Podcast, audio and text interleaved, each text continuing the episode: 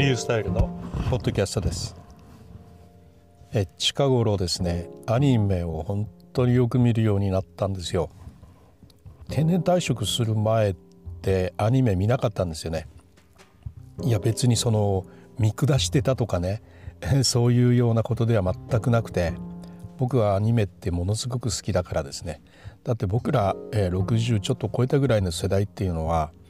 本当に高校生ぐらいの頃にアニメブームっていうのがねやってきて、その洗礼をまともに受けた世代なので、その頃自分もアニメーターを目指そうと思って頑張った人たちがね、今前線でしっかり頑張ってらっしゃるわけですので、僕らの世代っていうのは本当にねよくアニメを見たんですよ。ところがね、ちょっとその仕事ね、私の仕事っていうのは本当に時間があってないみたいなもので、家に帰ってからもう平気で朝まで仕事してしまうみたいなね、そういうような、打ち込み始めたらキリがないというような仕事だったんで、アニメ見るとねそっちに必ずね、気持ちがいってしまって、仕事手つかなくなるんじゃないかっていう気持ちがずっとあって、で封印したんですね。83年に私が教師になったんですが、それ以降アニメというのをねもうほぼ見なくなったんです。見たら大変なことになるときっと思ったんですね。それでずっと見ないまま来たんですけれども、やはりね、アニメって時々映画とかではねやっぱ見てましたし、でテレビとかの連載ではもうなるべく見ないようにしていたというね、そういうような状況でしたけれども、でもちょうどね退職イヤーの昨年ね鬼滅が流行って、もうすぐ退職だからいいかみたいな感じでね、鬼滅の刃とかも見出しまして、やっぱり面白いな、ハマるなと。で連載ものですねもうずっといろいろ見ていたというとこなんですけど、今アニメってゴールデン時間タイムにないじゃないですか。7時ぐらいに昔はねやってたんですけど、全く今そんなのがないということで、アニメ夜中にあったりしますよね、2時とか。だから何がいつあってるかなんて、ね、やっぱ全然わからないわけですよ。で私も鬼滅見出したのは連載で見たわけではなくて、ロードショーかなんかでねドーンと一気にやった。それで見て興味を持って、それで僕はですねテレビじゃなくて、プライムビデオですね、そっち側で見出したんですね。でそれで鬼滅全話見て、めちゃくちゃ面白いなこれだと思って、で呪術廻戦も全部見て、なんだこの面白さはと。でなんかきっと面白いのがいっぱいあるに違いないと思ってねいろいろ見るんですけど、なんか題名的にねなんか異世界がどうとか転生がどうとか、なんかそんなのばっかりでね、うわなんかふわふわしてるなと思ってね避けてたんですよねずっとね。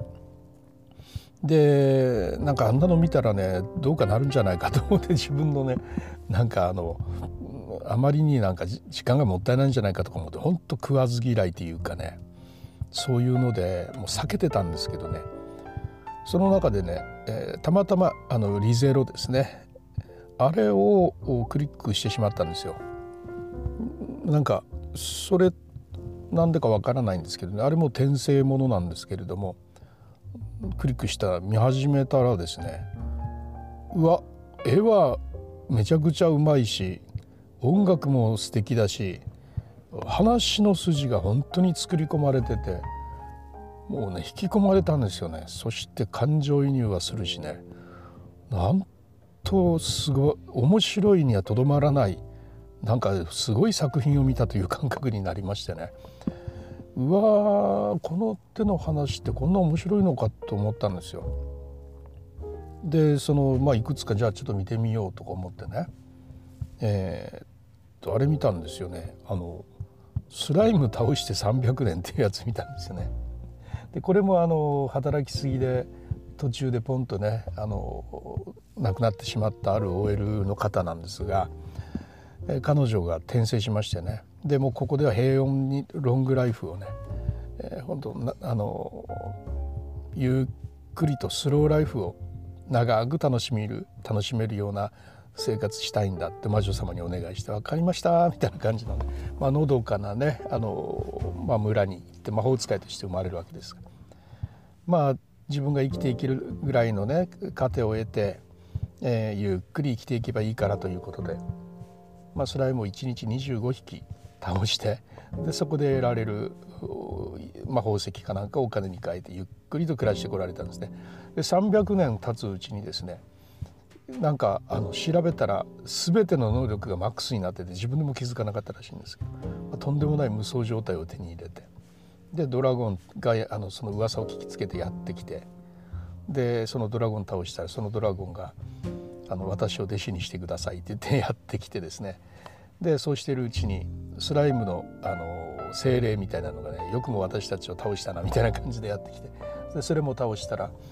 私たち一緒に暮らそうよみたいな感じでね、だんだん仲間が増えていく。このだんだん仲間が増えていくっていうところがね、なんか見ててね楽しくてほのぼのしてね、これも見ましたね。お話の筋がどうとかとかいうことよりも、何の誰も悪者が出てこないと、いかにも悪そうなやつが出てくるんですけど、実は悪くないというようなね、そして最後仲間になっていくみたいな、なんかそんな仲間が徐々に増えていくのを見てるとね、嬉しくてね、これもつい最後まで全部見てしまって、うわ、この手の転生ものって面白いなと思ってね、本当によくもう本当に焦るようにしてね、次々に見ましたね。で無職転生っていうのがね、今合ってるんですよね、確かね、ちょっとずつ増えていってますので、でこれも無職が転生するのかとか思って、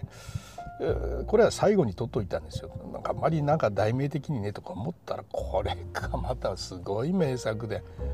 絵はね素晴らしいし、なんか面白いところとシリアスなところが上手にやっぱバランスが取れてるしね、お話のやっぱ作り込みっていうか、それが素晴らしいし、いやこのアニメってやっぱりねすごい文化だと思いましたね。後ろにある世界観が本当に作り込まれてるんですよね。意表をつく設定っていうのがね、それぞれやっぱ設定勝負というところがあって、これがやたら面白かったんですが、平均値でいいって言ったよねとかなんとかいうね、なんかアニメがあって、これも転生ものなんですけども、すごくなんかよくできたお子さんだったので、お友達がいなかったから、で亡くなる時に私は本当に平均的な女の子で過ごしたいですっていうふうに魔女様にお願いするとね、平均は平均で生まれてきたんですけど、その世界の平均なので、下はスライムからですね、上はとんでもない強いドラゴンまでの平均値で生まれてきちゃったもんだから、一般的な魔女の6000何百倍の能力を持って生まれてしまったという、だから自分は普通のつもりなのにとんでもない力を出すもんだから、みんなからびっくりされるみたいなね、そんな風なねのも、やっぱこのお話の筋っていうかね、コンセプトがやっぱ面白かったし、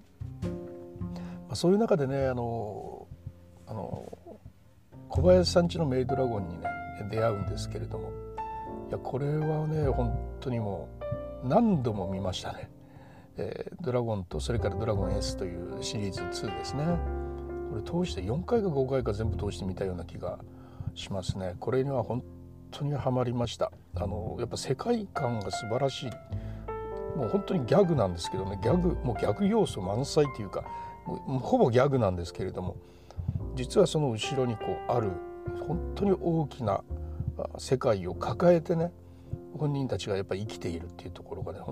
実によくね描かれてるんですよ、ギャグの中にね。いやこれねなんていうかね、ハマりました。ということで、次々に新しいアニメが出てきて、なんか非常に幸せな状況で、今もう退職後なんですけどね、退職をしたからこそ今アニメにハマっているという、そういうようなお話でした。は